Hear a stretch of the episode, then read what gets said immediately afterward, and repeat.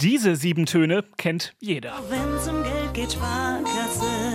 Die Sparkassen vor Ort, für viele Menschen sind sie bieder, etwas Hausbacken. Umso mehr hat es selbst Experten überrascht, dass die ostdeutschen Sparkassen jüngst Milliardenverluste mit Wertpapieren offengelegt haben. Wolfgang Zender, der Verbandsgeschäftsführer des Ostdeutschen Sparkassenverbands, formulierte das nur verklausuliert. Das Bewertungsergebnis von Wertpapieren war mit 1,42 Milliarden Euro negativ. Wertberichtigungen sind immer ärgerlich. Im Klartext, auf dem Papier der ostdeutschen Sparkassen stehen Anlageverluste mit Wertpapieren, und zwar fast anderthalb Milliarden Euro.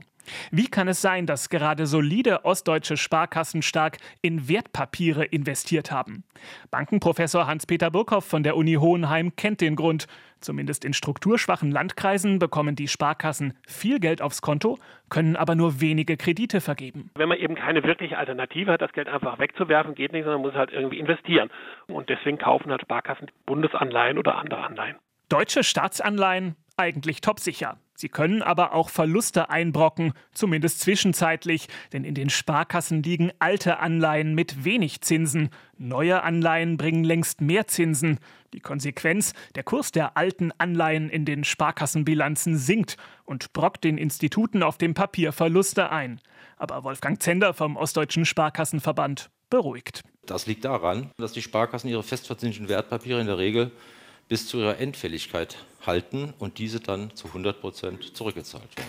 Denn das ist der Trick. Halten die Sparkassen die Anleihen bis zum Ende, über fünf oder zehn Jahre, dann bekommen sie zum Schluss das ganze Geld zurück.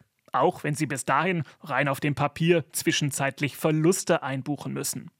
Langfristig beruhigen die Sparkassen also und auch Bankenprofessor Hans-Peter Burkhoff. Mit den Anleiheverlusten der kollabierten Silicon Valley Bank lasse sich die Lage der Sparkassen überhaupt nicht gleichsetzen. Die Silicon Valley Bank ist natürlich eine gänzlich andere Bank als unsere regionalen Sparkassen. Also es ist schon bemerkenswert, dass wir uns jetzt speziell über unsere Sparkassen Gedanken machen in Reaktion auf die Pleite einer sehr speziellen Bank in Kalifornien. Das Fazit, die Anleiheverluste bei den Sparkassen stehen erstmal nur auf dem Papier. In ein paar Jahren bekommen die Häuser voraussichtlich das ganze Geld zurück. Allerdings in der Zwischenzeit könnten manche Sparkassen weniger Geld an die örtlichen Kommunen überweisen. Wenn es ums Geld geht, war dann einmal. RBB 24 Inforadio vom Rundfunk Berlin-Brandenburg.